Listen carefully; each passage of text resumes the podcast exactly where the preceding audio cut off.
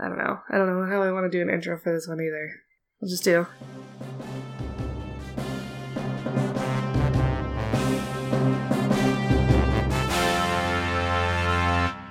Welcome to America the Bizarre. I'm Jordan Roush, And I'm Jeremy.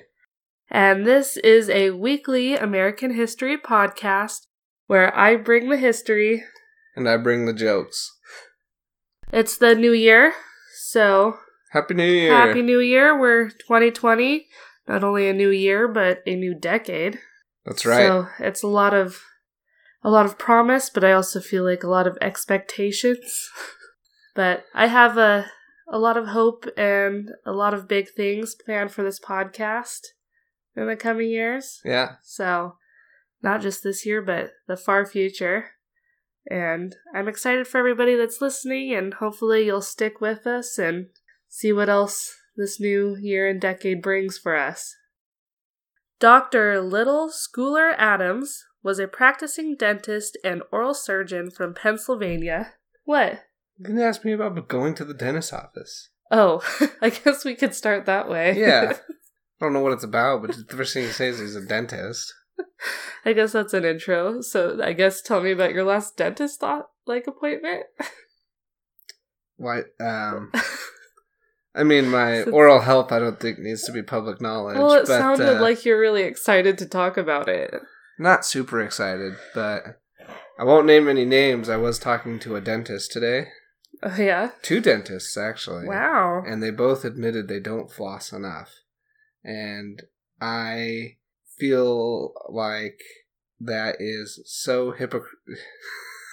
Hypocritical. no, it's so relieving, though. You Yeah. know, like dentist, heed your own warning. But So, of course, every time I go to the dentist, they tell me to floss more. Mhm. But I've read a study. I've actually read like a couple articles Uh-huh. that cite a study that said flossing doesn't even help that much. well, Like as long as you're brushing twice a day and you're using mouthwash, there's nothing that shows that flossing helps your gum or tooth health sure, more than that. Sure. I mean, you still have to do those things. You can't just I mean, it's probably still debatable. sure. But I like to I mean, I like are- to live my life by that study. Especially because my teeth are That's so like- my that's- teeth are so close together that even the dental hygienist when I go to the dentist, they literally have to like thread the floss like in between my teeth Uh-huh. because it won't fit. Like if they go over the top of my teeth, it won't go in between them because my teeth are so tight together. Hmm. And so they're like, "Oh, you should floss more." And literally, the last time I was in the dentist, I was like, "You know what? I'm gonna tell you why I don't floss more because you guys literally use a needle to thread floss in between my teeth." And you know what? I'm not gonna do that on a daily basis. I'm just being honest with you. I will no longer be shamed for this. That's right. That's right. Anyways, we love our dentists out there. Thanks for your, your good oral We appreciate tips. you. We both go to the dentist twice a year. And if you're like me and don't really enjoy brushing your teeth, but you like to shower, you can always invest in a tooth shower. It's a real thing. Look it That's- up. Yeah, didn't she get that off of? It was like one of those Indiegogo. Yeah, Indiegogos. Yep. He was very excited about it, and he loves it. So it is an option. hmm Okay, so Dr. Adams is a dentist and oral surgeon from Pennsylvania. Mhm. And he but he also dabbled with inventions in his spare time. In 1927, Dr. Adams experimented with an airmail pickup system that would allow for a plane to pick up mail in rural areas without ever having to land. The mail container would be suspended from ropes or cables suspended from two poles. Does that make sense? hmm Okay. The plane would swoop down with a hook hanging below the plane and snag the cables with it, thus picking up all the mail. Yeah. In 1934, Dr. Adams showed off his invention by making regular deliveries and pickups from the middle of the lagoon at the Chicago World's Fair in 1934. The First Lady, Eleanor Roosevelt, took an interest in Dr. Adams' invention, and he would sometimes take her in his own plane to different presentations of the invention. Nice. In 1941, Dr. Adams went on a vacation to the American Southwest. While in New Mexico, he visited the Carlsbad Caverns National Park, which is home to more than 100 caves and about a million bats. Adams was fascinated by the bats while he was there and continued to think about them even when he returned home to Pennsylvania. On December 7th, 1941, at 7:55 a.m. Hawaii time, 360 Japanese warplanes descended upon the United States naval base. wait, can I? What? We're talking about a dentist, Yes. then airmail, Yes. and now And then Pearl. Harbor. The par- yeah, bats, and then Pearl Harbor. This yes. is. The story Does it make sense eventually? it I, it will eventually all come together. okay. And I'm gonna be really upset if it doesn't. a lot of loose ends right now. okay. So Pearl Harbor happens. Yep. Okay. We all know about Pearl Harbor. Yep. I always remember Pearl, Pearl Harbor before I even like get on my news websites or whatever. Or I always remember my parents' anniversary because I get on news sites and it says it's Pearl Harbor Remembrance Day because my parents were married on December 7th. Nice. It works out. President Franklin D. Roosevelt knew that a Japanese attack was possible, but America was still caught off guard when the air assault on the base began. Five of eight battleships, three destroyers, and seven other ships were sunk or extremely damaged, and over 200 aircraft at the base were completely destroyed. Yeah. 2,400 Americans were killed, and another 1,200 were seriously wounded. Dr. Adams turned on his radio that day and listened to the horrors that were happening to Americans at the hands of the Japanese. He quickly began to devise a plan to seek revenge against Japan. Oh no. I mean, this sounds pretty cool. It's like uh It's like almost like some kind of evil villain plot, kind of. I don't know. We'll get into it. Adams is a vigilante. Oh no. Uh, so Adam starts researching bats more extensively and even went back to Carlsbad to capture some of the bats. Adams learned that the most common bat in North America is the free-tailed bat that America free. that can eat more than 12 times its own size in insects in a single night and carry an external load almost 3 times its own weight. Using his connection to the First Lady, Dr. Adams was able to get a letter to FDR that next month. So, I mean, I don't know if you just read my notes, but do you have a guess of what Dr. the Dentist Adams' invention is or what he's gonna. He's gonna Mail. airmail some bombs. Is he? I mean, Like little grenades? Like I, yeah, kind of. grenades on bats? I'm nodding.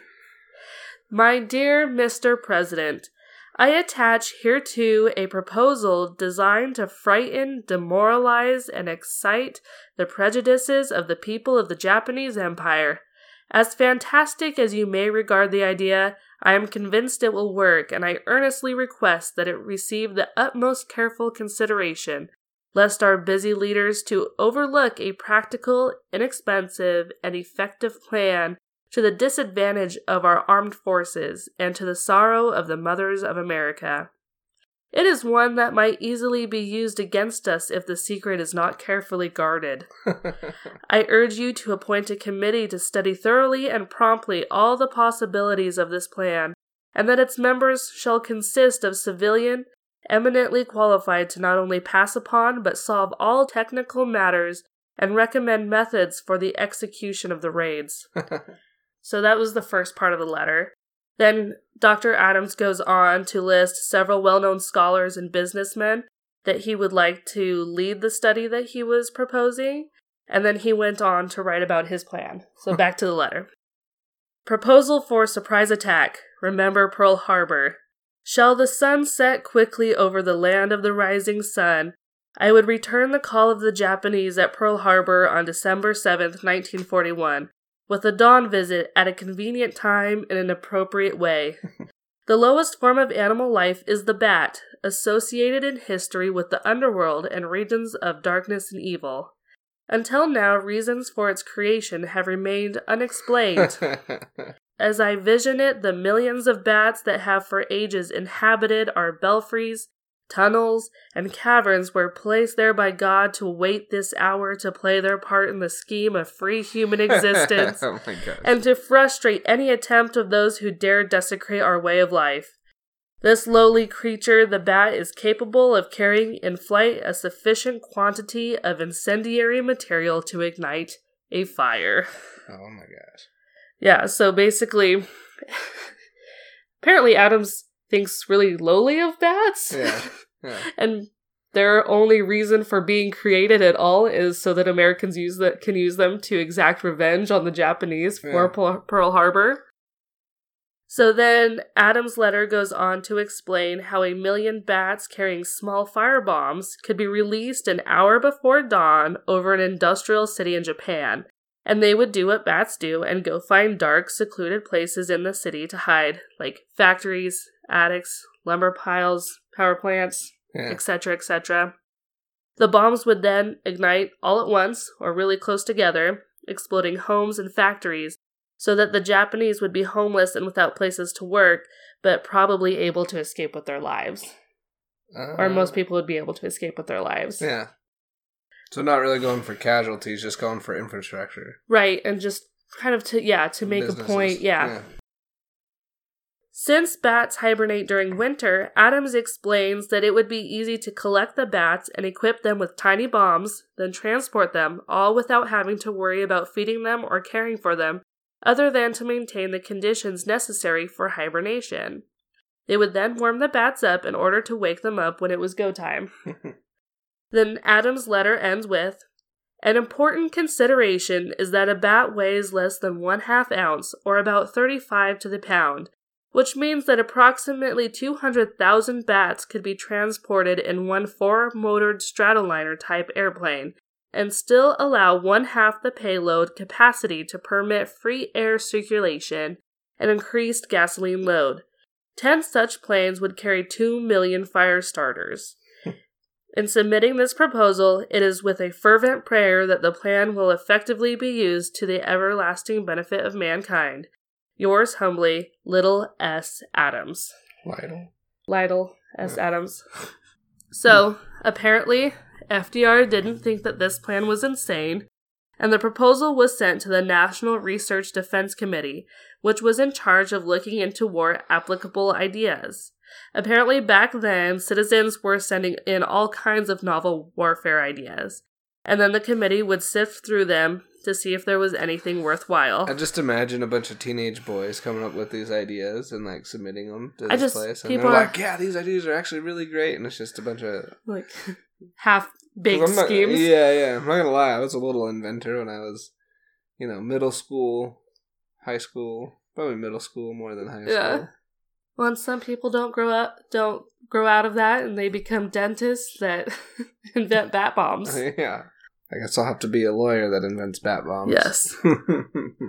Uh, this proposal was sent to the Army Chemical Warfare Service. It seems that because FDR seemed on board with the idea, everyone else just went with it. To be fair, though, the government was already looking into pigeon controlled missiles. After receiving the go ahead, Adams started to assemble his team of researchers.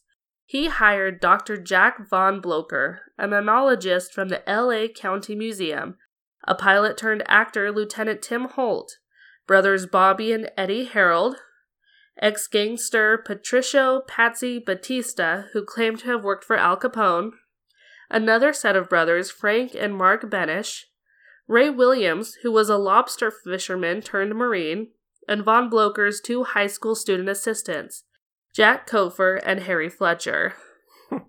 Since the project was being overseen by the Air Force, most of the team members enlisted in the Air Force. The Army Air Corps. Yes, well, it was, yeah, back then. Army, Air Force. No, it's the Army Air Corps. Okay. The Air Force wasn't invented until didn't come into existence until I do not know the year. yeah, it was But after to World be okay, so I, I have it. I have it listed like lower that Just a little asterisk in Yeah. there. I have it listed lower that it's. The credit goes, to Army, the, credit goes to the Air army. Force, credit Air- goes to the army for the bat bat Yes. bomb. I guess it's Army Air Corps. Though a lot of the places I saw it said it called it Army Air Force, and most of the articles I read, so Yeah. that's why I put that. yeah, but civilians yes, sound good. but it was under the Army and then under the Air Corps. Air Corps. Yep. Many enlisted in the Air Corps, and Adams promoted many of them to acting non commissioned officers. Later on, Dr. Theodore Pfizer, the inventor of napalm, also joined the team. Dr. Adams and his team immediately got to work trying to find and collect bats. Dr. Adams later said, We visited a thousand caves. Question: Okay. When did the napalm? When was napalm invented? Had he already invented napalm at this point in time?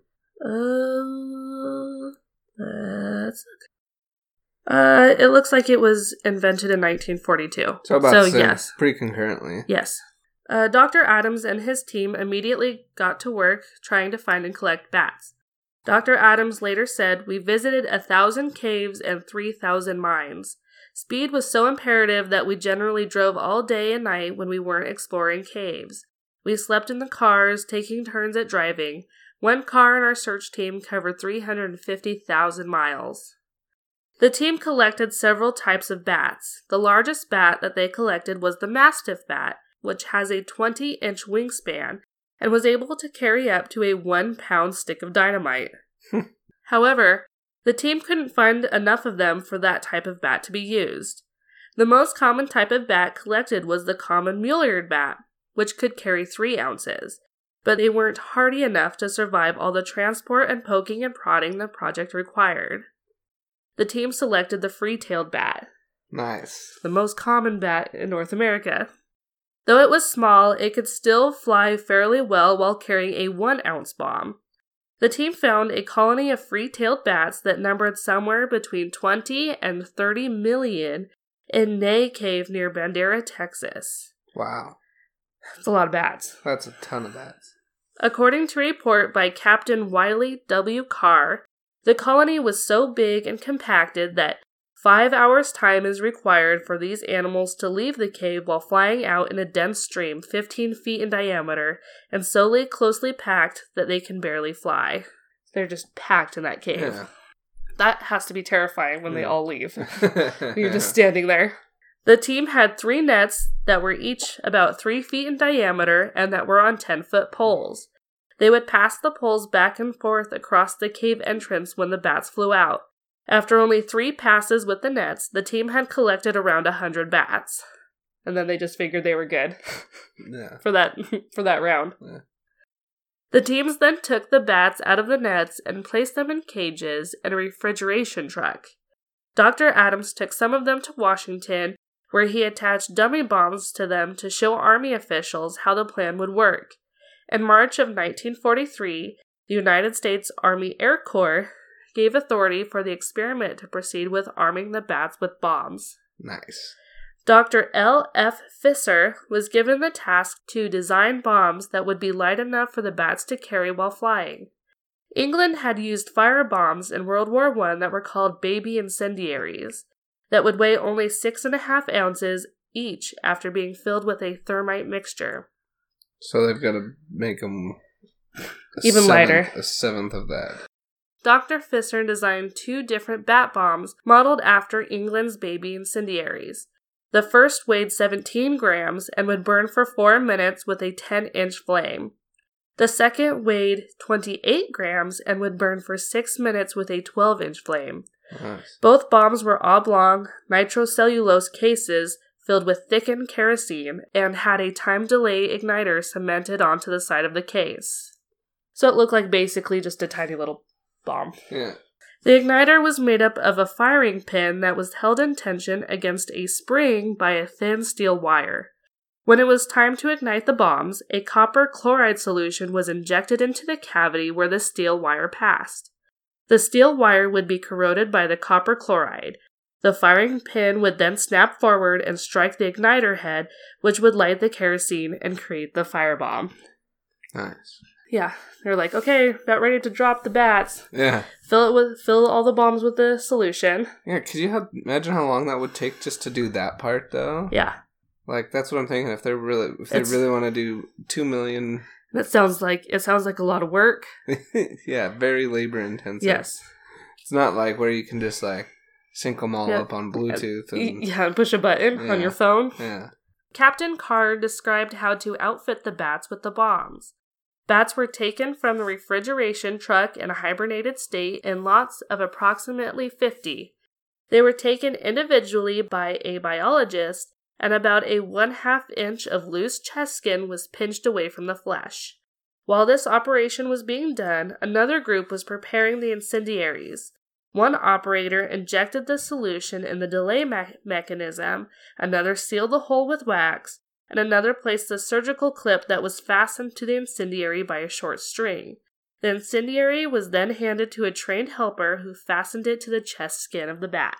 The Crosby Research Foundation, which was created by Bing Crosby and his Oh, brothers yeah? Bob and Larry, the story has everything. Oh my gosh. Um, who's Bing Crosby for our listeners at home? Well, if they don't know who Bing Crosby is, especially around Christmas time, Uh, mhm. yeah, don't sing the songs. We don't own the rights. Mhm. didn't you? Didn't you go to school with the Crosby? Uh, yes, she was in my sorority. She was the granddaughter of That's Bing crazy. Crosby. Yeah. Crazy. How how how we're all related to this? It's event. just the world is just people so from Texas small. are yeah. just like, yeah, I know where the Delphi the de Defay Nay Nay Nayfay Nay Nay Cave. Nay Cave was that. And we up here in Idaho, we're like, hey, I know somebody who's related to that guy. yeah. So the Crosby brothers Uh-huh. created this research foundation, and the foundation was tasked with creating the big bomb that would hold all of the bats with their tiny bombs. so you've got all these bats. Now you gotta make a bat bomb. So You've you got- have the incendiary bomb. Now you need a bat bomb. Yeah, you've got the tiny bombs that are attached to the bats, and then you've got a big bomb that's going to drop out of the plane that's filled with tiny with tiny bats that have tiny bombs. It's a lot of working parts. Yeah. this sounds like one of my nightmares. Yeah. The big bomb basically looked like what we think bombs look like a cylinder with tapered nose and fins. The exterior was made of sheet metal. The interior of the bomb contained a parachute, heating and cooling controls, and stacks of cardboard trays that could hold 1,040 bats. Hmm. The big bat bombs would be loaded onto a plane and dropped while the plane was flying over the target area. The big bomb would automatically open up when it, when it was about a thousand feet above the ground and release the bats. The bats were then supposed to fly into dwellings and other structures, where they would hopefully gnaw through the string that attached the bomb to themselves before the steel wire was corroded, and then fly away, leaving the fire bombs behind to cause mass destruction.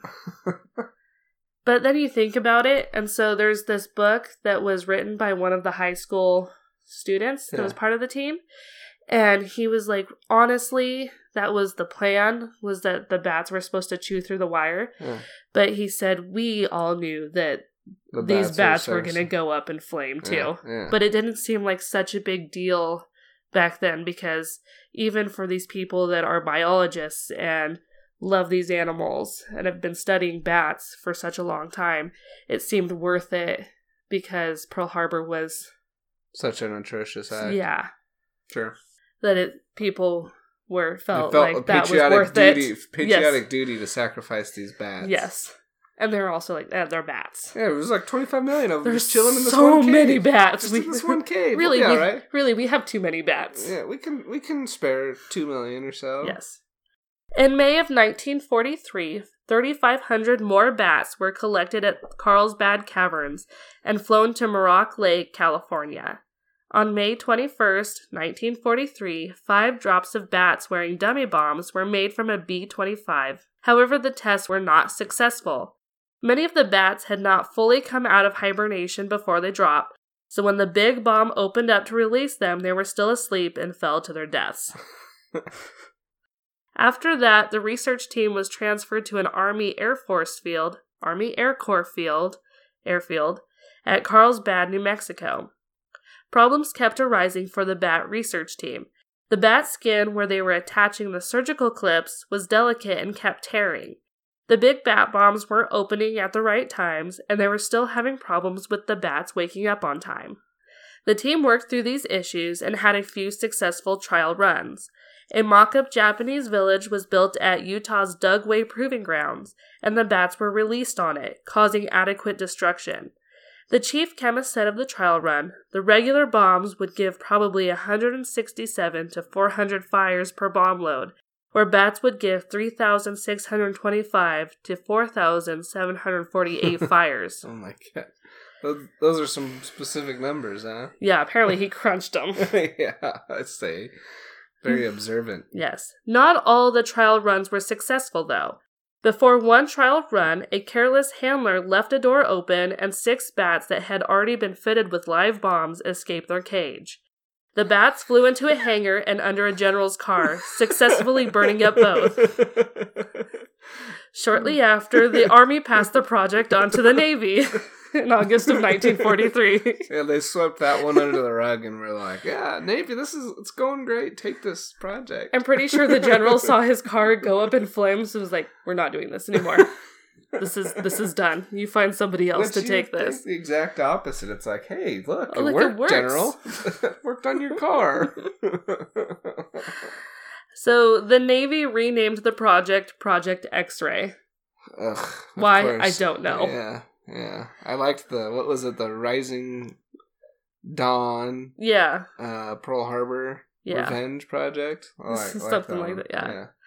In October of 1943, the Navy leased four caves in Texas, and then they handed the project over to the Marine Corps. Uh oh. The this is where it gets. This is where it goes downhill. when right? every well, I think maybe even something else happened because people are just starting to pass this project off to one another. Yeah. Nobody wants it anymore. yeah, yeah. So the Marines assigned soldiers to guard the caves. Dr. Adams created screens that would be placed over the cave entrances and capture the bats. Up to a million bats could be collected in one night. Oh my gosh. On Dece- they couldn't process a million bats in one night. No, I think this this is probably where like more bats just Yeah. On December 13th, 1943, experiments with bat bombs with bat bombs under the Marine Corps began. In total, 35 fires were started in the experiments. 22 of those fires went out on their own, and only 4 of the fires required professional firefighters to put them out. A more powerful incendiary would be required in order to create the firestorm that was expected. yeah. More money and tests were poured into the project, and full scale bomber bat tests were planned for in August of 1944. However, it was assumed that the bats wouldn't be ready for combat until mid 1945. When Fleet Admiral Ernest J. King heard about the timeline, he quickly canceled Project X ray. In total, the project cost around $2 million, which is around $29 million today. It is widely believed that the real reason that Project X ray was canceled was because the military decided to direct all available funding and resources towards the Manhattan Project. Where they knew if they could get that to work, Yeah. it would work. Yeah. Dr. Adams was very disappointed to see his project abandoned and said that unlike the atom bomb, his method would have caused the devastation of Japan, but with small loss of life. Yep. Dr. Adams. Which I mean, you could argue too. In turn, would create still a substantial amount of loss of life because if you're da- damaging infrastructure like that, you know, you end up with just more Absolutely. more death anyways. So I'm- maybe not an immediate death toll. That could be and thinking that causing that many fires isn't going to kill some people, I think is right. irresponsible and unrealistic. Ignorant, just just like ignorant and naive. yeah, just like thinking that you're not going to cremate millions of bats. Yeah. So, Dr. Adams continued to invent, and his later inventions included prairie seed bombs and a fried chicken vending machine. Just a just an American hero. Yes. the prairie seed bombs are those those are incendiaries for starting uh, prescribed burns. No, these are basically uh little balls that are like compacted dirt and seeds Oh, that they like re- shoot them into the ground for reseeding purposes. Ah, okay. Because you you know what I'm talking about, right? yeah. Like I'm thinking, like if they, I don't know when those were invented, Yeah, I don't know either. but uh, uh, for the people at home that don't know, I, I've got a, quite a few friends that uh, forest fires, wildland firefighters, whatever you want to call them, and um, they'll go do these prescribed burns. And one of my buddies, he's a helicopter crew chief, and they'll go out and they've got these like I think they're like little ceramic balls, and they just like hundreds, maybe if not thousands of them, and they'll just drop them to start fires in remote areas. So usually in the winter time or late fall. So Sure. it's like But- that would have that would have done the same thing. Saved you like not even have to deal with all the bats. Well, they were yeah, but you couldn't get them in those tight places. yeah. You were targeting you were targeting um infrastructure with the bats because the bats would go and hide in Attics and really, and really stuff. get in there. Yep, yep, yep. The Japanese had also been working on their own firebomb campaign while Adams was working on bat bombs.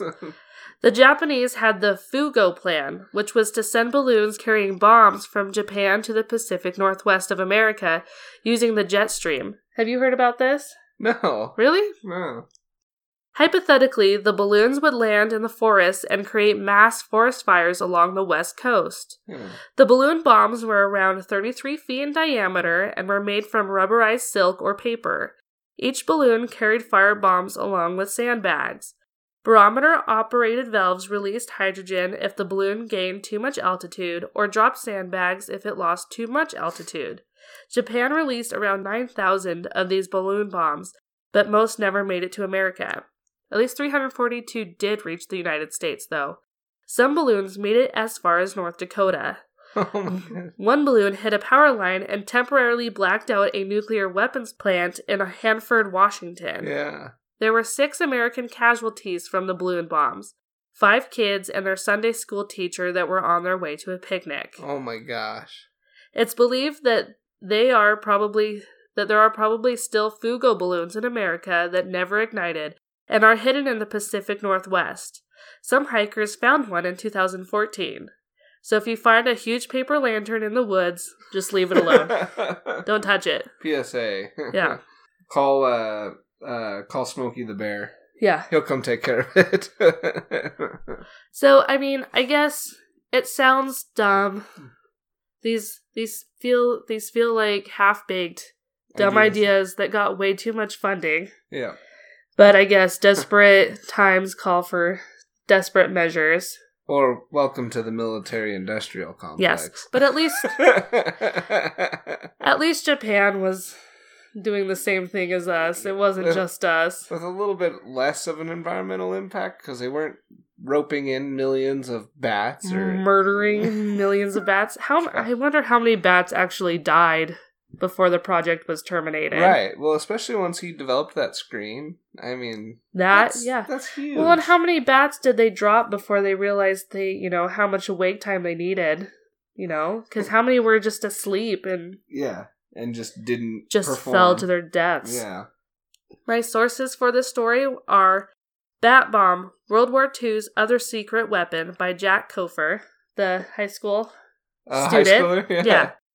Which I really recommend that book. It's a really big book all about how he was part of the Bat Bomb research team. It's really good. Old Weird Tech The Bat Bombs of World War II by Alexis C. Madrigal. Bat Bombs World War II's Project X Ray by Alan T. Duffin. The Bat Bombers by C. V. Glines. A Batman to the Rescue by Dr. Patrick Drum and Christopher Overy. Bats and Balloon Bombs The Weird Weapons That Could Have Won World War II by Danny Lewis. Pearl Harbor Bombed, a History.com article. May 5th, 1945, Japanese balloon bomb kills six in Oregon by David Kravitz. If you enjoy this podcast, we would really appreciate it if you would rate and review us on iTunes. That's how other people find us. Also, please just tell your friends and family about us so that we get found more. Subscribe so you never miss uh, ep- new episode so that it's automatically in your playlist wherever you listen to podcasts as soon as a new episode is released. We now have two bonus episodes on Patreon if you want to go check those out. The latest one was on Puritans' War on Christmas, where the Puritans banned Christmas for 200 years in New England. That was a fun one to record. how do I how do I get to that bonus content? So in our show notes there is a link to our Patreon page. So all you have to do is click that. Or if you go to patreon.com and search for America the Bizarre, our page should pop up. And then you just have to choose what tier you want to support the podcast. It starts at $1 a month from for George Washington's Wooden Teeth tier. There's a few tiers. Uh, and I believe the highest tier is $10 a month for Alexander Hamilton's dueling pistols. So choose your tier however you want to support us. Supporting this podcast, not only do you get bonus episodes, but it helps us keep running. It helps us do more research. It helps us get better equipment. So, and the more supporters we get, the more bonus episodes we can do. So it's good for everybody. There, we also have our website where you can check out the show notes. If you remember an episode, like a topic about an episode, but you don't remember which one it was, you can type in our search bar, like, say you want to learn about, I don't know, Iowa. Iowa. And so then the episode about America's other civil war, the civil war between Iowa and Missouri, will pop up. So that's just americathebizarre.com. So you guys should go check that out too. Until next time, stay, stay weird, America. America.